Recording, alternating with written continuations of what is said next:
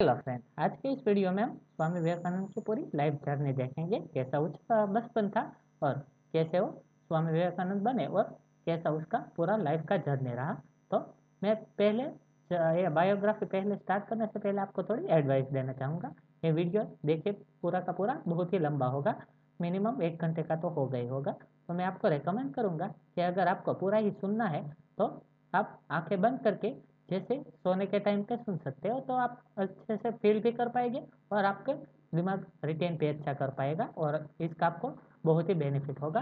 तो ज़रूर से आप और दोस्तों, ऐसा नहीं है दोस्तों कि यह पूरा लंबा वीडियो है तो आप बीच में स्किप करके देखें। ऐसा नहीं है, आपके पास जब भी टाइम मिले तभी आप देखिएगा और पूरा देखिएगा, जिससे कि आपको बहुत ही नॉलेज मिल पाए। नहीं है दोस्तों, स्वामी विवेकानंद साधु थे तो उसमें हमको कुछ सीखने का नहीं मिल पाएगा। वो बहुत ही इम्पोर्टेंट लाइफ जर्नी ही इंस्पिरेशन से भरी थी और उसका पूरा लाइफ भी इंस्पायर करने वाला है। तो बिल्कुल से स्किप मत करिएगा। हम जल्दी से स्टार्ट करते हैं इस वीडियो को। दोस्तों वीडियो स्टार्ट करने से मैं पहले एक बात आपको ज़रूर बोल दूँगा कि चैनल पक्का से सब्सक्राइब कर दीजिए, जिससे कि मैं आगे ऐसे इंस्पिरेशनल स्टोरी लाऊँ तो जल्दी से आप तक वो वीडियो पहुँच जाए और नोटिफिकेशन बेल भी ऑन कर दीजिए। और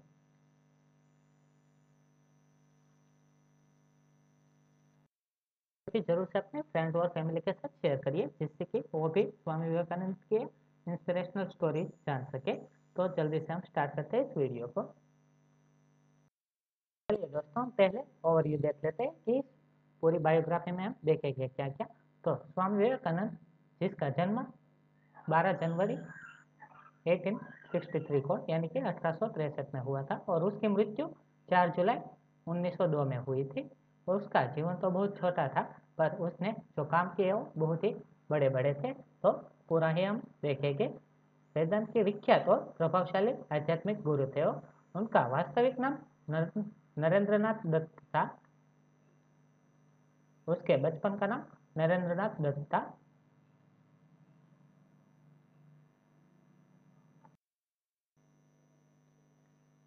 उन्होंने अमेरिका के शिकागो में अठारह में आयोजित विश्व धर्म महापरिषद में भारत की ओर से सनातन धर्म का प्रतिनिधित्व किया था और उसको सही मायनों में पब्लिसिटी तो वहीं से मिली थी। भारत के आध्यात्मिकता से आध्यात्मिकता से परिपूर्ण वेदांत दर्शन अमेरिका और यूरोप के हर एक देश में स्वामी विवेकानंद की वक्तृत्व का कारण ही पहुँचा। उन्होंने रामकृष्ण मिशन की स्थापना की थी, जो आज भी अपना काम कर रहा है। वे रामकृष्ण परमहंस के सुयोग्य शिष्य थे। वो दो मिनट का समय दिया गया था, लेकिन उन्हें प्रमुख रूप से उसका भाषण की शुरुआत में मेरे अमेरिकी भाइयों एवं बहनों के साथ करने के लिए जाना जाता है। उसने अपने वक्तव्य का start he brother and sister of America से स्टार्ट किया था और उस पर बहुत ही तालियाँ बची थी, उसको दो मिनट का ही टाइम दिया गया था, पर पाँच मिनट तक तो तालियाँ ही बजती रही। उन उसके संबोधन के इस प्रथम वाक्य ने ही सबका दिल जीत लिया था। वरना हम जानते हैं, कोई भी गुरु आके सीधा ही स्टार्ट करते थे लेडीज़ एंड जेंटलमैन से, पर वहाँ पे जाके स्वामी विवेकानंद ने यह साबित कर दिया कि इंडिया ऐसा देश है, और हिंदू धर्म ऐसा है कि सही मायनों में वसुंधैव कुटुंबकम की भावना को दिल में रखता है और वैसे ही सबसे व्यवहार करता है। तो कलकत्ता के एक कुलीन बंगाली परिवार में उसका जन्म हुआ था। विवेकानंद आध्यात्मिकता की ओर झुके हुए थे। वे अपने गुरु रामकृष्ण देव से काफ़ी प्रभावित थे। जिससे उन्होंने सीखा कि सारे जीवों में स्वयं परमात्मा ही अस्तित्व है। इसीलिए मानव जाति के जो मनुष्य दूसरे जरूरतमंदों को मदद करता है या सेवा द्वारा परमात्मा की भी सेवा की जा सकती है, रामकृष्ण की मृत्यु के बाद विवेकानंद को बड़े पैमाने पर भारतीय उपमहाद्वीप को दौरा किए और ब्रिटिश भारत में मौजूदा स्थितियों का प्रत्यक्ष ज्ञान हासिल किया था।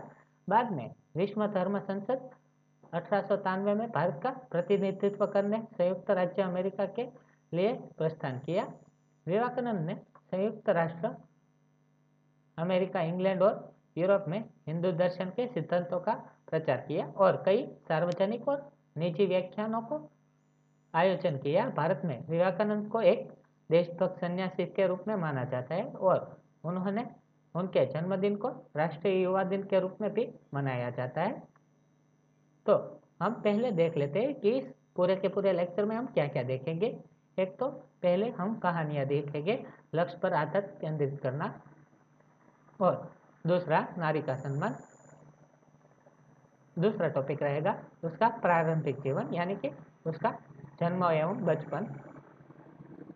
तीसरा अध्याय रहेगा शिक्षा, उसने उसके आध्यात्मिक शिक्षा, ब्रह्म समाज का प्रभाव उस पर क्या था वो? और चौथा टॉपिक रहेगा, निष्ठा, पांचवा सम्मेलन भाषण, जो उसने शिकागो में दिया था। छठे नंबर पे यात्राएँ, जो विवेकानंद की विदेश यात्रा हुई थी, उसका भी हम विस्तृत में देखेंगे। सातवें नंबर पे विवेकानंद विवेकानंद का योगदान तथा महत्व। सातवें नंबर, उसका मृत्यु। आठवां नंबर, विवेकानंद का शिक्षा दर्शन। स्वामी विवेकानंद के शिक्षा दर्शन के आधारभूत सिद्धांत। नौवें नंबर, स्वामी विवेकानंद के अनमोल वचन। दसवें नंबर, महत्वपूर्ण, उसकी जो जो तिथि आए क्या, कौन से डेट पे, कौन सा कार्य उसने किया था, वो सभी देखेंगे। तो चलिए हम स्टार्ट करते हैं उसकी कहानियों से। लक्ष्य पर ध्यान केंद्रित करना पहला। तो एक बार स्वामी विवेकानंद अपने आश्रम में सो रहे थे कि तभी एक व्यक्ति उनके पास आया कि बहुत ही दुखी था। और आते ही स्वामी विवेकानंद के चरणों में गिर पड़ा और बोला, महाराज, मैं आपके जीवन में खूब मेहनत करता हूँ, हर काम खूब मन लगाकर करता हूँ, फिर भी आज तक मैं कभी सफल व्यक्ति नहीं बन पाया।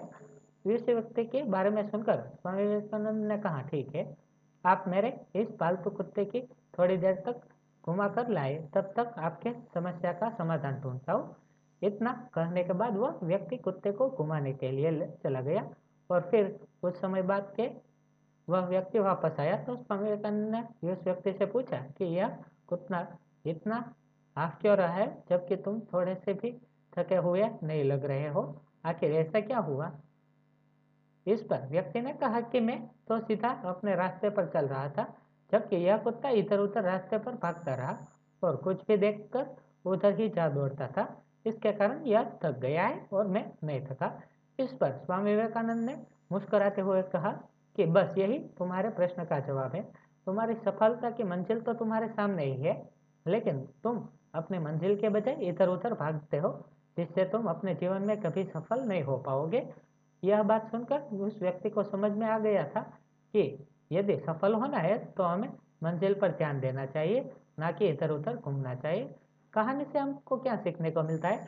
स्वामी विवेकानंद ने इस कहानी से हमें यह शिक्षा मिलती है कि जो काम करना है, जो कुछ भी बनना है, उसे हम पर ध्यान, उस पर ध्यान नहीं देना देते हैं और दूसरे को देखकर वैसा ही हम करने लगते जिसके कारण हम अपने सफलता के मंजिल के पास होते हुए भी भटक जाते इसलिए अगर जीवन में सफल होना है तो हमेशा लक्ष्य पर ध्यान केंद्रित करना चाहिए। दूसरी कहानी, नारी की सम्मान, नारी का सम्मान। स्वामी विवेकानंद की ख्याति देश विदेश में फैली हुई थी। एक बार एक विवेकानंद समारोह में विदेश में गए थे और उसके समारोह में बहुत से विदेशी लोग आए हुए थे।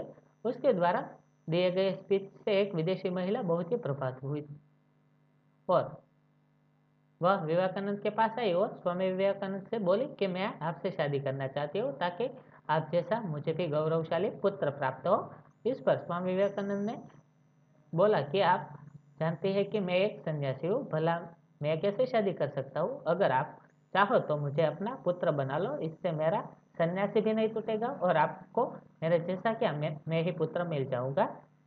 यह बात सुनने, सुनते ही विदेशी महिला स्वामी विवेकानंद के चरणों में गिर पड़ी और बोली, आप धन्य है, आप ईश्वर के समान है, जो किसी भी परिस्थितियों में अपने धर्म के मार्ग से विचलित नहीं होता है।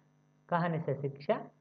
स्वामी विवेकानंद के इस कहानी से हमें यह शिक्षा मिलती है कि सच्चा पुरुष वही होता है जो हर परिस्थिति में नारी का भी सम्मान करे और विचलित ना हो।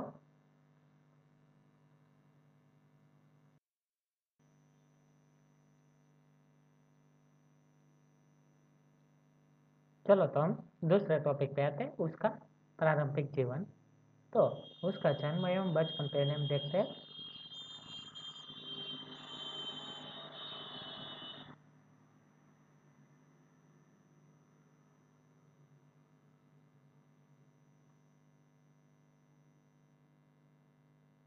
गौड़ मोहन मुखर्जी स्ट्रीट कोलकाता स्थित स्वामी विवेकानंद का मूल जन्म स्थान जिसका पुनर्द्वार करके अब सांस्कृतिक केंद्र के रूप में कर दिया गया है। स्वामी विवेकानंद का जन्म 12 जनवरी अठारह में हुआ था।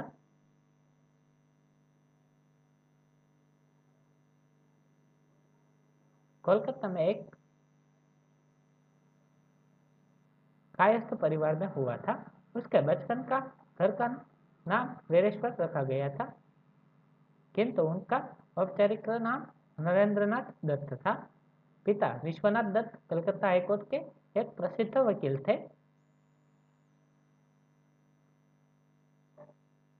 दुर्गाचरण दत्त संस्कृत और फारसी के विद्वान थे। उन्होंने अपने परिवार को 25 की उम्र में छोड़ दिया था और एक साधु बन गए थे।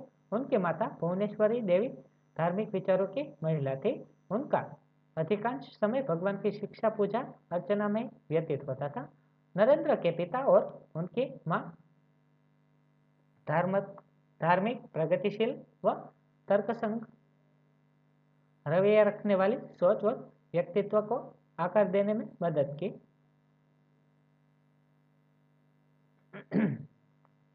बचपन से ही नरेंद्र अत्यंत कुशाग्र बुद्धि को तो थे और नटखटते थे। उनके साथी बच्चों के साथ वे खूब शरारत करते थे और मौका मिलते ही। अध्यात्म के साथ भी शर अध्यापकों के साथ भी शरारत करते थे।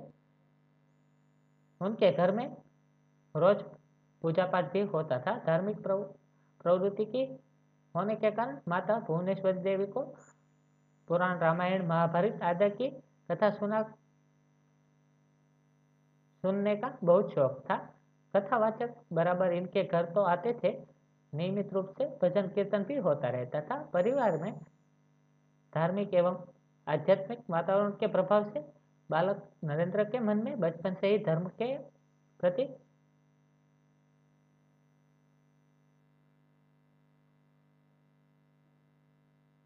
धर्म और अध्यात्म के संस्कार गहरे होते गए। माता पिता के संस्कार और धार्मिक वातावरण के कारण बालक के मन में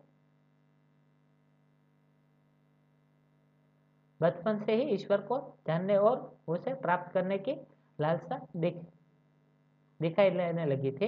ईश्वर के बारे में जानने की उत्सुकता में कभी कभी वो प्रश्न पूछ बैठते कि इनके माता पिता और कथावाचक पंडित तक चक्कर में पड़ जाते थे। उसकी शिक्षा की बात करें तो अठारह सौ इकहत्तर में, आठ साल की उम्र में नरेंद्रनाथ ने ईश्वर चंद्र विद्यासागर के मेट्रोपोलिटन संस्थान में दाखिला लिया और वे स्कूल गए। 1877 में उनका परिवार रायपुर चला गया। 1879 को कलकत्ता में अपने परिवार की वापसी के बाद वह एकमात्र छात्र थे जिन्होंने प्रेसिडेंसी कॉलेज प्रवेश परीक्षा में प्रथम डिवीज़न प्राप्त किया। वे दर्शन, धर्म, इतिहास, सामाजिक विज्ञान कला और साहित्य सहित विषयों में एक उत्साही पाठक थे। इनकी वेद, उपनिषद, भगवद गीता, रामायण, महाभारत और पुराण में अतिरिक्त उनके हिंदू शास्त्र में गहन रुचि थी। नरेंद्र को भारतीय शास्त्र संगीत में प्रशिक्षण किया गया था और ये नियमित रूप से शारीरिक व्यायाम में भी, खेलों में भी भाग लेते, करते थे। और नरेंद्र ने पश्चिमी तर्क, पश्चिमी दर्शन और यूरोपीय इतिहास का अध्ययन अध्ययन जनरल असेंबली इंस्टीट्यूशन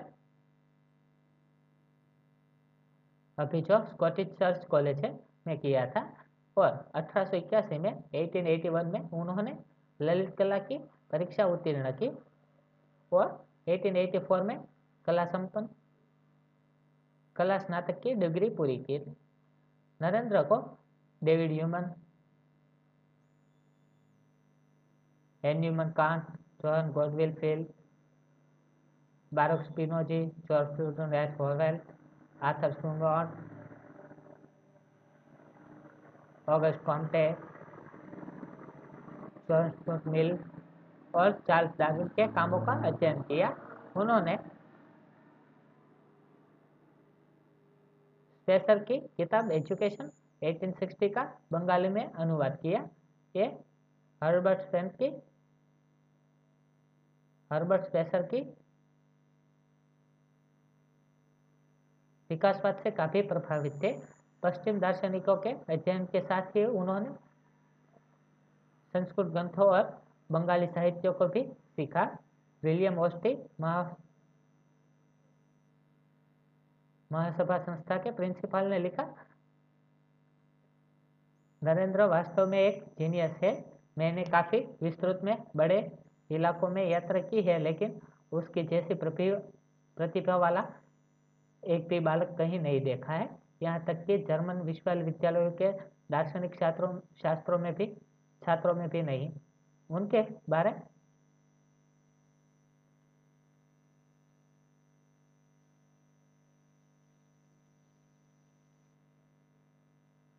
अनेक बार इन्हें श्रुतिगत विलक्षण स्मृति वाला एक व्यक्ति भी कहा गया था। आध्यात्मिक शिक्षा को आध्यात्मिक शिक्षा ब्रह्म समाज का उस पर क्या प्रभाव रहा था?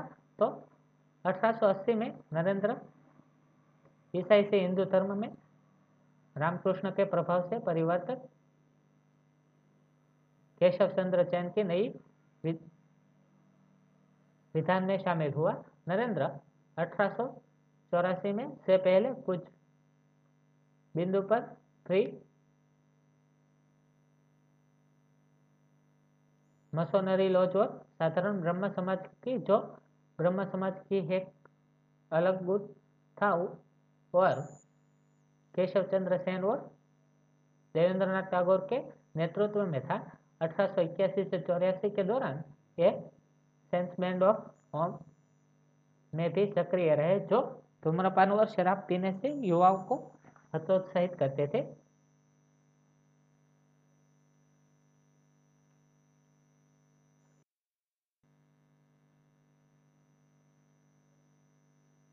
यह नरेंद्र के परिवेश के कारण पश्चिमी आध्यात्मिकता के साथ परिचित हो गया था।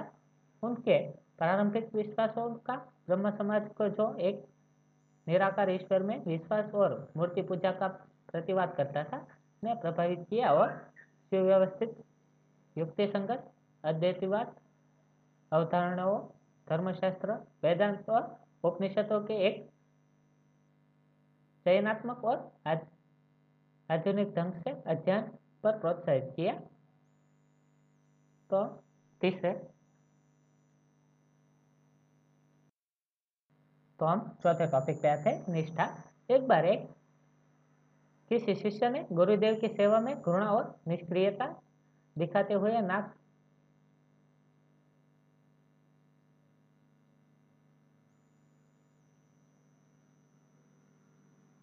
घृणा की। तो यह देखकर विवेकानंद को क्रोध आया गया। वे उस गुरु भाई का सेवा का पाठ पढ़ाते और गुरुदेव की प्रत्येक वस्तु का प्रति प्रेम दर्शाते हुए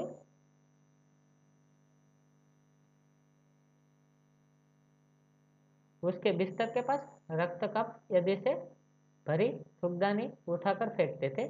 गुरु के प्रति ऐसे अन्य भक्ति और निष्ठा के प्रताप से ही वो अपने गुरु के शरीर और उनके दिव्यतम आदर्शों की उत्तम सेवा कर सके। गुरुदेव को भी समझ आ सका, समझ सके और स्वयं के अस्तित्व को गुरुदेव के स्वरूप में विलीन कर सके और आगे चलकर समग्र विश्व में भारत का अमूल्य आध्यात्मिक भंडार की महक फैला सके, ऐसी थी उनकी महान व्यक्तित्व की नीचे नींव में गुरु भक्ति गुरु सेवा और गुरु के प्रति अनन्य निष्ठा, जिसका परिणाम सारे संसार ने देखा। स्वामी विवेकानंद अपना जीवन अपने गुरुदेव रामकृष्ण परमहंस को समर्पित कर चुके थे।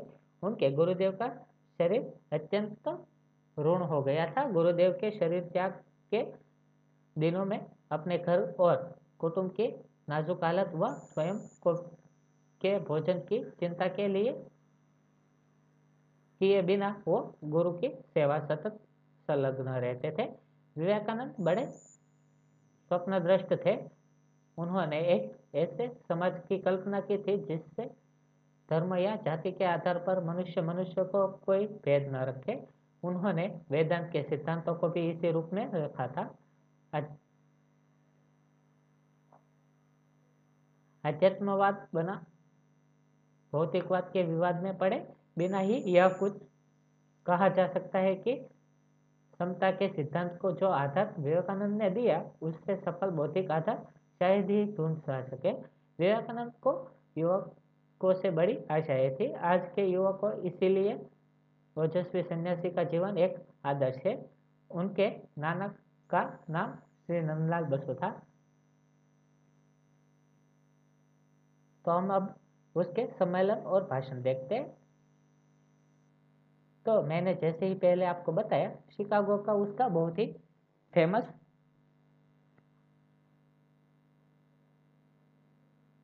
विश्व हिंदू धर्म परिषद का वाक्य है।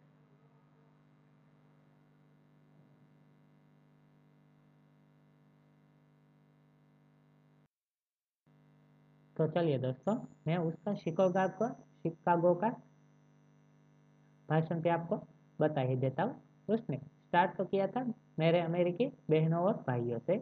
आपने जिस सम्मान, सौहार्द और स्नेह के साथ हम लोगों को स्वागत किया है, उसके प्रति आभार प्रकट करने के निमित्त खड़े होते समय मेरा हृदय अनिवार्य अवर्णनीय हर्ष से पूर्ण हो रहा है। संसार में सन्यासियों और सबसे प्राचीन परंपराओं की ओर से मैं आपको धन्यवाद देता हूँ।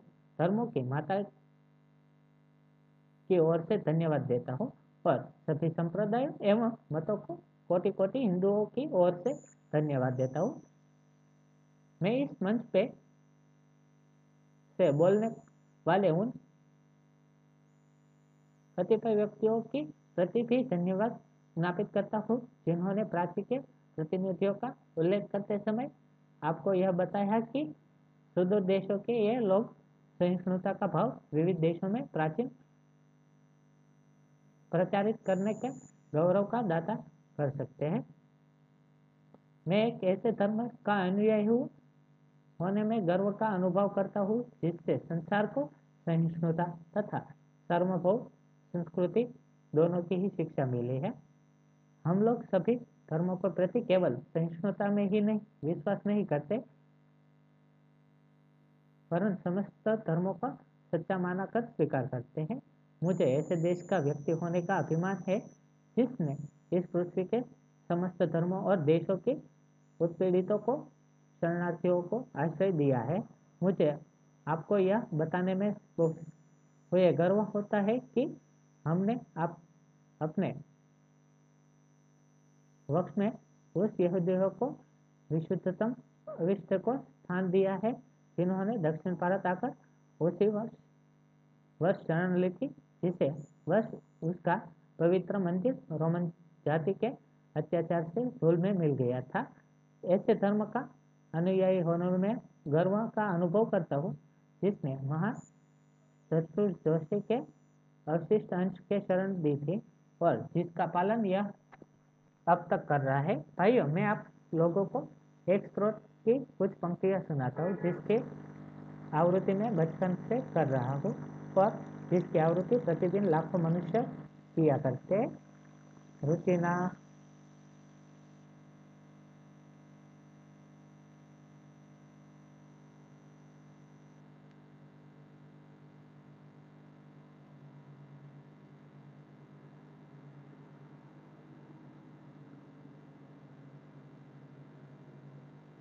जैसे विभिन्न नदियाँ, भिन्न भिन्न स्रोत से निकलकर समुद्र में मिल जाते, उसी प्रकार है प्रभु, भिन्न भिन्न रुचि के अनुसार विभिन्न टेढ़े मेढ़े अथवा सीधे रास्ते जो जाने वाले लोग अंत में तुमसे ही मिल, आकर मिलते हैं। यह सभा जो अभी एक कई आयोजित सर्वश्रेष्ठ पवित्र सम्मेलन में से एक बात है। गीता के इस अद्भुत उपदेश का प्रतिदिन एवं जगत के प्रति उसकी घोषणा करती है। ये यथामा जो कोई भी मेरी ओर आता है, चाहे किसी भी प्रकार से हो, उसको प्राप्त होता हो। लोग भिन्न मार्ग द्वारा प्रयत्न करते हुए अंत में मेरी की ओर आते हैं।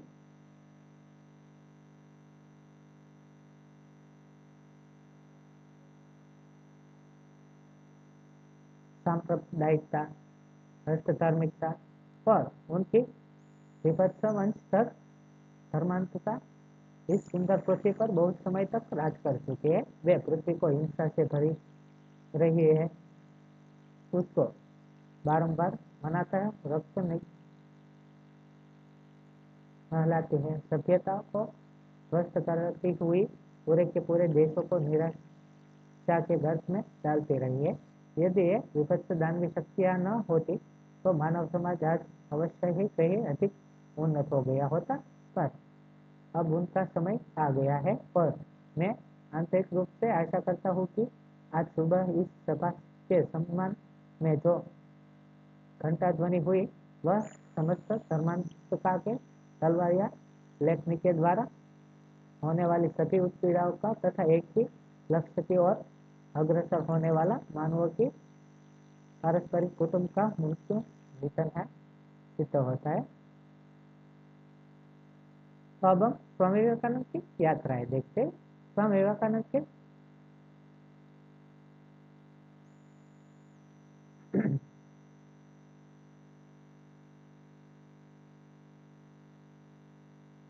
पच्चीस वर्ष के उम्र में ही नरेंद्र ने भगवा वस्त्र धारण कर लिया था।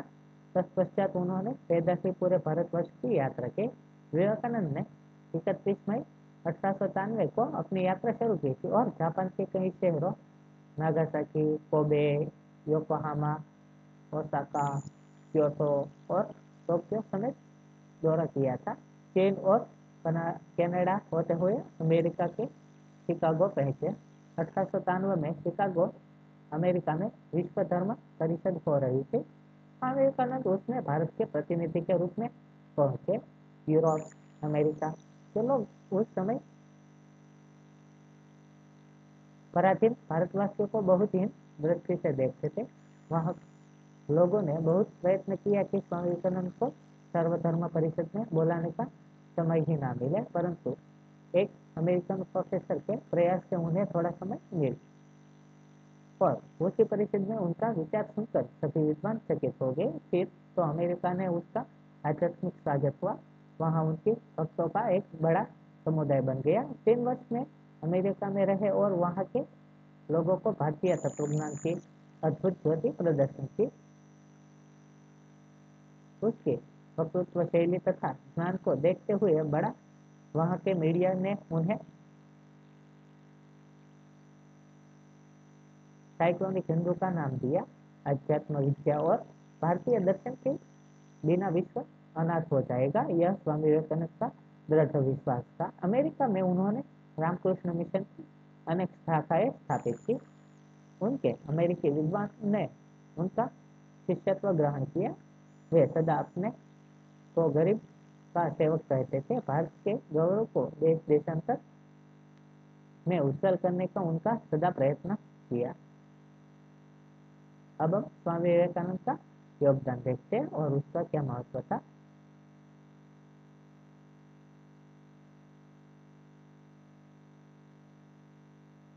स्वामी विवेकानंद का जीवन परिचय बताता है कि उनतालीस वर्ष के संक्षिप्त जीवन काल में स्वामी विवेकानंद को जो काम कर गए, वो आने वाली अनेक शताब्दियों तक पीढ़ियों का मार्गदर्शक करते रहेगी। तीस वर्ष की आयु में वो स्वामी विवेकानंद ने शिकागो, अमेरिका के विश्व धर्म सम्मेलन में हिंदू धर्म का प्रतिनिधित्व किया और उसे सार्वभौमिक पहचान दिलवाई। गुरुदेव रविंद्रनाथ ठाकुर ने एक बार कहा था कि यदि आप भारत को जानना चाहते हैं तो विवेकानंद को पढ़ लिए, पढ़ ले। उनमें आप सब कुछ सकारात्मक ही पाएँगे, नकारात्मक कुछ ही नहीं पाएँगे। रोमारोला ने उसके बारे में कहा था, उसके द्वितीय होने की कल्पना करी। कर, करना भी असंभव है। वो जहाँ भी गए सर्वप्रथम ही रहे। हर कोई उनमें अपना नेता का दिग्दर्शन करता था। वे ईश्वर के प्रतिनिधि थे और सब पर प्रभुत्व प्राप्त कर लेना ये उसकी विशिष्टता थी। हिमालय प्रदेश में एक बार वो एक अनजान यात्री उन्हें देखा।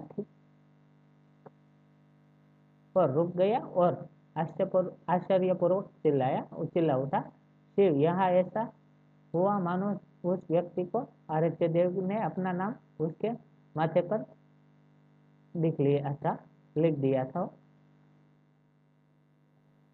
वो केवल संत ही नहीं, एक महान देशभक्त व्यक्ता विचारक, लेखक और मानव प्रेमी भी थे। अमेरिका से लौटकर उन्होंने देशवासियों का आनंद करते हुए कहा था, नया भारत निकल पड़े मोची की दुकान से खड़बूजे की पहाड़ से, कारखानों के हाट से, बाज़ार से निकल पड़े चाटियों, जंगलों, पहाड़ों, पर्वतों से और जनता ने स्वामी की पुकार का उत्तर दिया। वह गर्व से साथ निकल पड़ी। महात्मा गांधी को आज़ादी की लड़ाई में जो जन समर्थन मिला, वह विवेकानंद का आह्यान ही फल था। इस प्रकार से भारतीय स्वतंत्रता संग्राम के भी एक प्रमुख प्रेरणा स्रोत बने उसका विश्वास था कि पवित्र भारतीय धर्म एवं दर्शन की पुण्य भूमि है यह बड़े बहार महात्माओं व ऋषियों का जन्म हुआ यही संन्यास एवं त्याग की भूमि है तथा यही केवल यही आदिकाल से लेकर आज तक मनुष्य के लिए जीवन के सर्वोच्च आदर्श एवं मुक्ति का द्वार खुल रहा हुआ है उनके कथन उठो जागो और मंडे रहो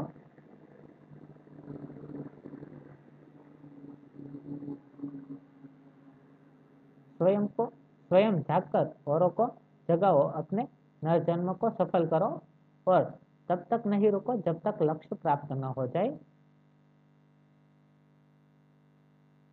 उन्नीसवीं सदी के अंतिम वर्षों में लिखा गया क्रांतिकारी वेशधारी विवेकानंद का एक दुर्लभ चित्र। उन्होंने कहा था, यह चित्र को डाकुओं के किसी सरदार जैसा लगता है।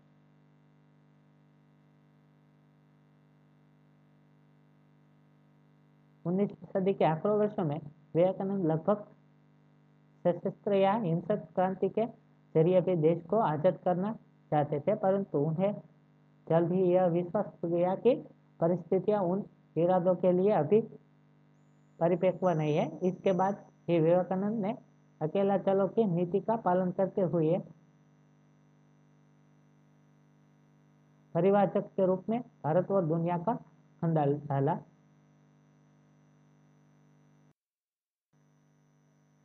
उन्होंने कहा था कि मुझे बहुत सारे युवा सन्यासी चाहिए जो भारत के ग्रामों में फैलकर देशवासियों के सेवा में खप जाए।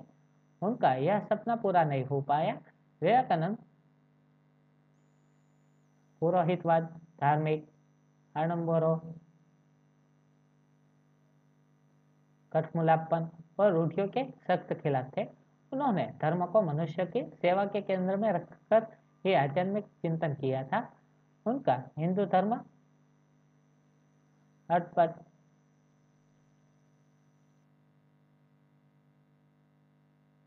लीजा और?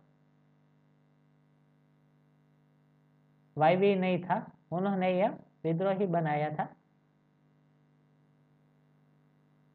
विद्रोही बयान दिया था कि इस देश में 33 करोड़ भूखे, दरिद्र और कुपोषण के शिकार लोगों को देवी देवताओं की तरह मंदिरों में स्थापित कर दिया जाए तो मंदिरों से देवी देवताओं की मूर्तियों को हटा दिया जाए। उनका यह का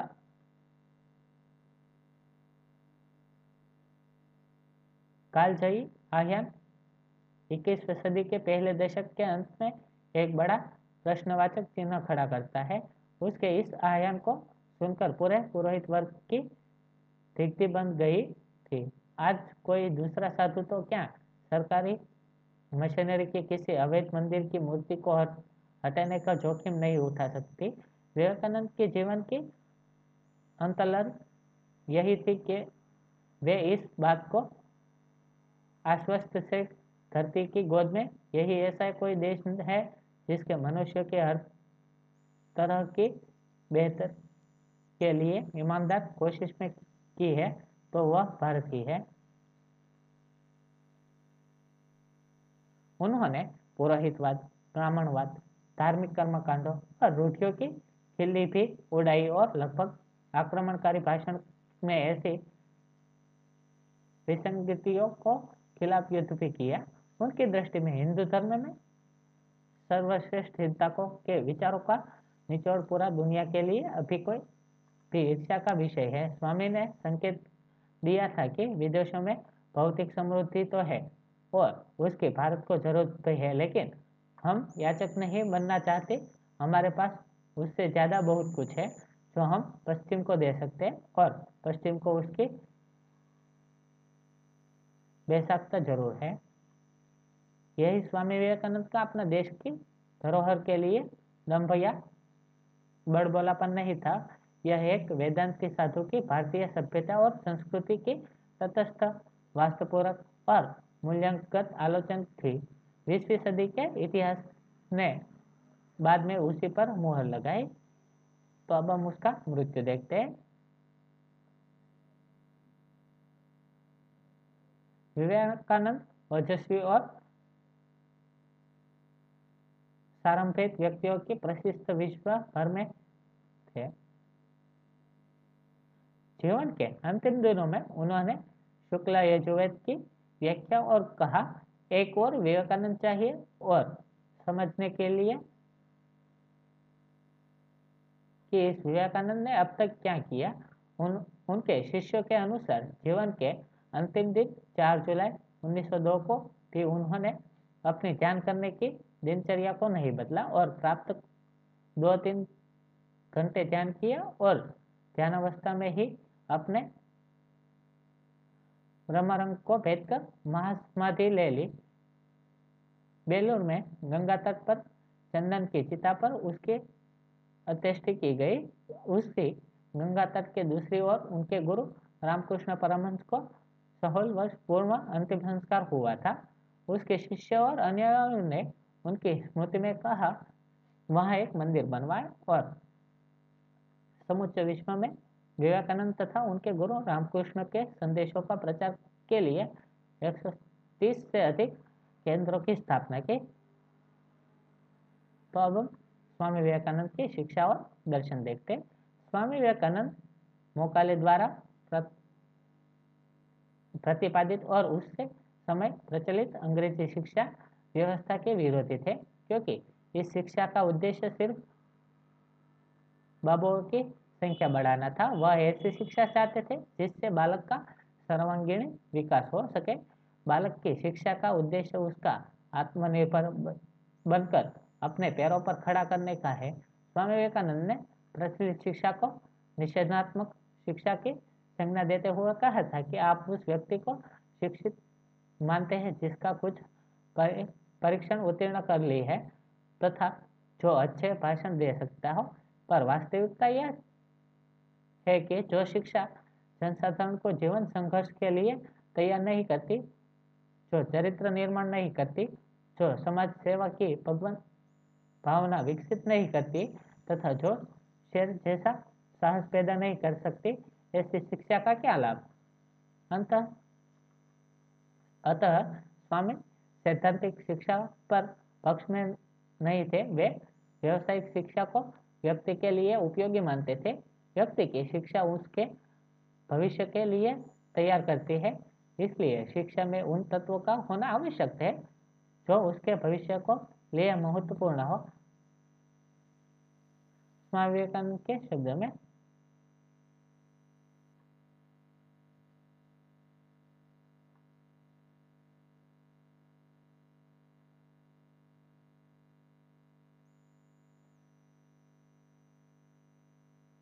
तुमको कार्य के सभी क्षेत्रों में व्यवहारिक बनना पड़ेगा। सिद्धांतों को शहरों में संपूर्ण देश का विनाश कर दिया है।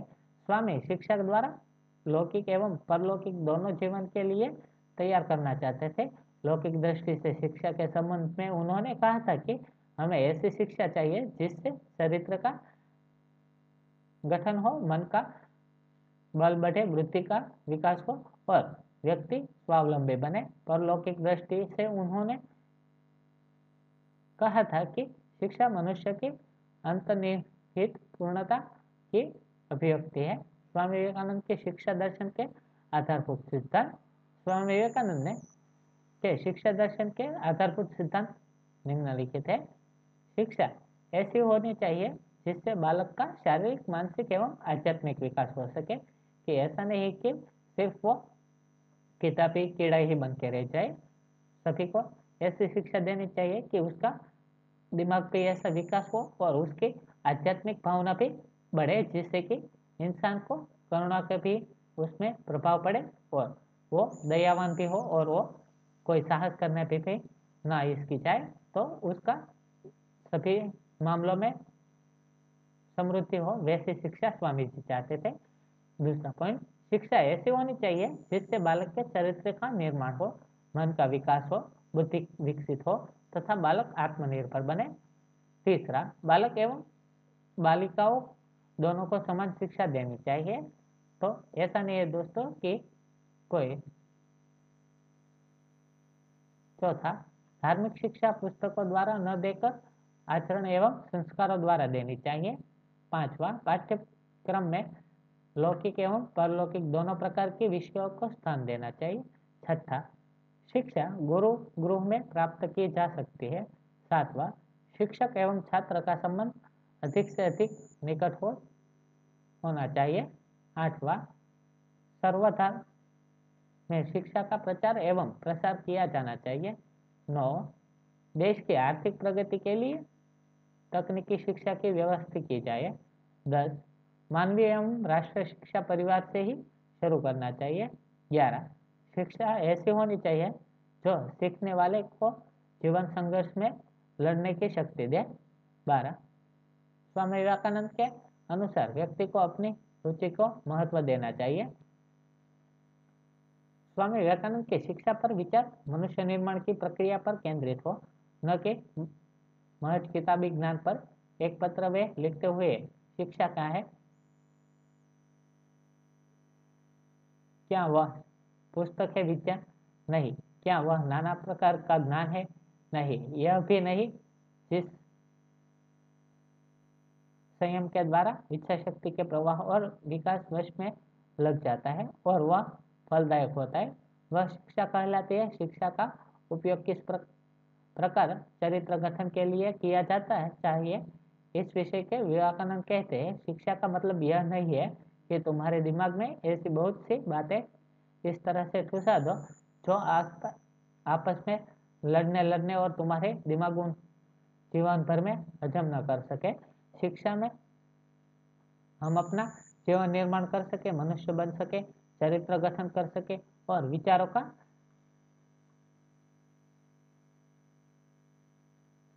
सामंजस्य कर सके। वही वास्तव में शिक्षा कहलाए योग्य है। यदि तुम पाँच ही भावों को हजम कर तदनुसार जीवन और चरित्र गठित कर सके तो तुम, तुम्हारी शिक्षा उस आदमी की अपेक्षा से बहुत अधिक है, जिसने एक पूरी, की पूरी लाइब्रेरी कंठस्थ कर ली है। देश की उन्नति तो फिर चाहे वह आर्थिक हो या आध्यात्मिक हो, मैं स्वामी शिक्षा की भूमिका में केंद्रित मानते थे। भारत तथा पश्चिम के बीच के अंतर को इसी दृष्टि से वर्णित करते हुए कहते हैं कि केवल शिक्षा शिक्षा शिक्षा यूरोप में के बहुतेरे नगर में घूमकर और कहा कि गरीबों के भी आमन चैन की और विद्या को देखकर हमारे गरीबों को भी बात याद आती थी और मैं आँसू बहाता था। यह अंतर क्या है? हुआ जब पाया शिक्षा, स्वामी विवेकानंद का विचार था कि उपयुक्त शिक्षा के माध्यम से व्यक्तिगत विकास होना चाहिए और चरित्र की भी उन्नति होनी चाहिए। सन 1900 में लॉस एंजलिस में, कैलिफ़ोर्निया में दिखे गए एक व्याख्यान में स्वामी यही बात सामने रखते हैं। हमारी सभी प्रकार की शिक्षाओं और उद्देश्य तो मनुष्य इस व्यक्तित्व का निर्माण होना चाहिए, परंतु इससे विपरीत हम केवल बाहर से ही पालिश करने का ही प्रयत्न करते हैं। यदि भीतर कुछ सार न हो तो बाहरी रंग चढ़ने से क्या लाभ? शिक्षा का लक्ष्य अथवा उद्देश्य तो मनुष्य का विकास है। स्वामी के अनमोल वचन, उठो, जागो और तब तक नहीं रोको जब तक लक्ष्य प्राप्ति नहीं हो जाता। हर आत्मा ईश्वर से जुड़ी हुई है करना है कि हम उसकी दिव्यता को पहचाने और आपको अंदर या बाहर से सुधार कर कर्म, पूजा, अंतर्मन या जीवन दर्शन इनमें से किसी एक सबसे ऐसे किया जा सकता है और फिर आपके आपको खोल दे। यही सभी धर्मों का सारांश है। मंदिर, परंपराएँ, किताबें या पढ़ाई से सब इससे कम महत्वपूर्ण है। एक विचार ले और इसी से ही अपनी ज़िंदगी का एकमात्र विचार बना ले। इसी विचार के बारे में सोचे, सपना देखे और इसी विचार पर जिए। अपने मस्तिष्क, दिमाग और रगों में यही विचार भर जाए। यही सफलता का रास्ता है।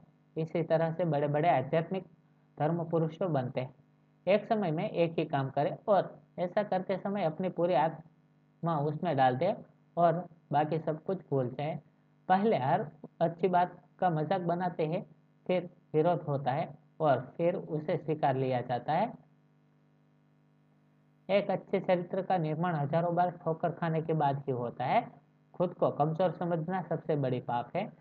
सत्य को हज़ार तरीकों से बताया जा सकता है। फिर भी वह एक सत्य ही होगा। बाहरी स्वभाव के केवल अंदरूनी स्वभाव का बड़ा रूप है। विश्व के एक विशाल व्यायामशाला है, जहाँ हम खुद को मज़बूत बनाने के लिए आते हैं। तो यह सब उसके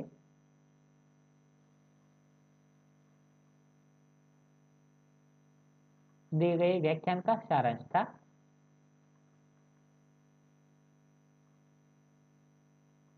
तो अब हम उसके इम्पोर्टेंस जो जो तारीख है, वो एक बार देख लेते बारह जनवरी अठारह में उसका जन्म हुआ था।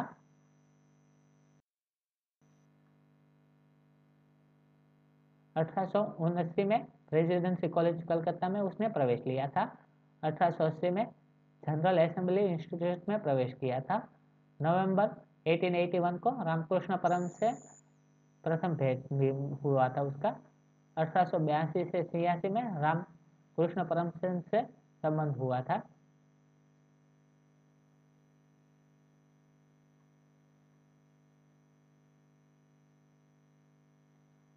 अठारह में स्नातक की परीक्षा उत्तीर्ण कर दिया और पिता का स्वर्गवासी हुआ था।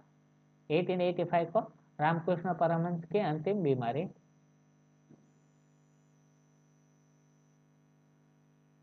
सिक्सटीन अगस्त 1886 को रामकृष्ण परमहंस का निधन हुआ था। 1886 को बराहनगर मठ की स्थापना की थी। जनवरी 1887 को बड़ानगर मठ में औपचारिक संन्यास हुआ था। 1890 से 1893 तक पूरे भारत का भ्रमण किया था। 25 दिसंबर 1892 में, कन्याकुमारी में। 13 फरवरी 1893 को प्रथम सार्वजनिक व्याख्यान सिकंदराबाद में दिया था। 31 मई 1893 को मुंबई से अमेरिका रवाना हुए थे। 25 जुलाई 1893 को बेकुबर कनाडा पहुँचे। 30 जुलाई 1893 को शिकागो में आगमन हुआ था। अगस्त 1893 हार्वर्ड के प्रोफेसर जॉन राइट से मुलाकात हुई थी। 11 सितंबर 1893 विश्व धर्म सम्मेलन, शिकागो में प्रथम व्याख्यान उसका प्रथम भाषण था।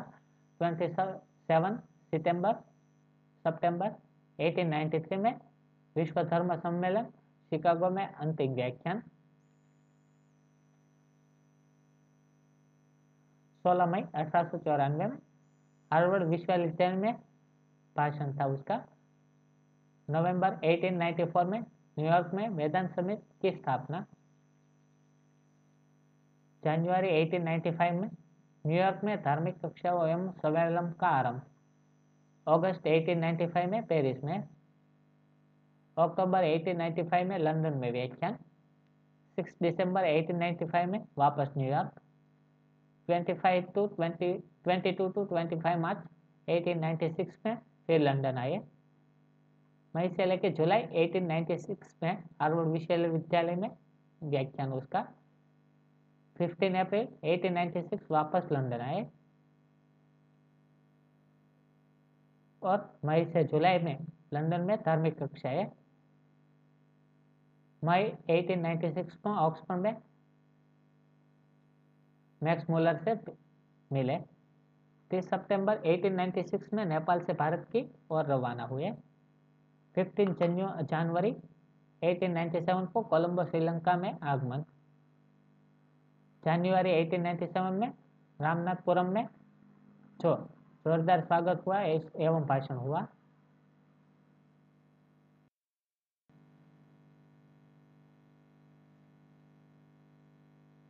सिक्स टू फिफ्टीन फरवरी 1897 में मद्रास में आए और 19 फरवरी 1897 को कलकत्ता में आगमन हुआ।